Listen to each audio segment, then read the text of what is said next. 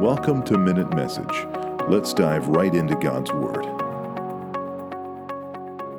John 15:5 I am the vine, you are the branches. Whoever abides in me and I in him, he it is that bears much fruit. For apart from me, you can do nothing.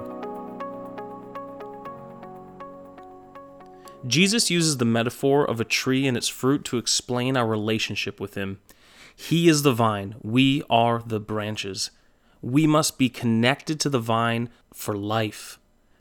Just as branches cannot survive without being attached to the tree, we are unable to live without abiding in Christ. A branch produces fruit because it is connected. We will bear fruit in our lives if we are connected to Christ.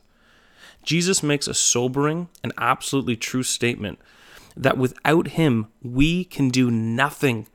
This should cause great dependence on the Lord. Nothing can be accomplished without Christ in the believer's life. It is foolish for us to try and produce fruit in our lives if we are not abiding in Christ. To abide in Christ, we must know His words. If we know His words, we will know Him, and then we will abide in Him. To have a life that is fruitful in Christ which means godliness, resisting temptation, sharing the good news of the gospel with others, seeing people saved, and having our prayers answered, we must abide in Christ, for He is the one who gives life and causes fruit in our lives. It is easy to start abiding in many other things in the world. To fill my mind with news, politics, entertainment, or work, I must ask myself, what am I truly abiding in? Do I abide in Christ? Am I close to Christ? Is Christ bearing fruit in my life? It is so obvious that I can do nothing apart from Him, yet in my flesh, I still try to do it. I need to be abiding in Christ so that my life can accomplish good things. For me to be a loving husband or a good father, to be a faithful employee or to be helpful in my church, I must abide in Christ to see eternal fruit.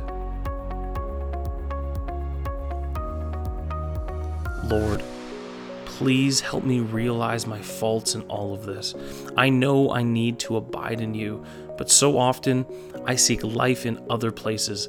I try and abide in this world or even rely on my own strength, oh God, but I need you. I need to abide in you so that I can bear fruit in my life for your glory. God, please help me in this today. I need you. Amen. Thank you for listening to Minute Message. God bless.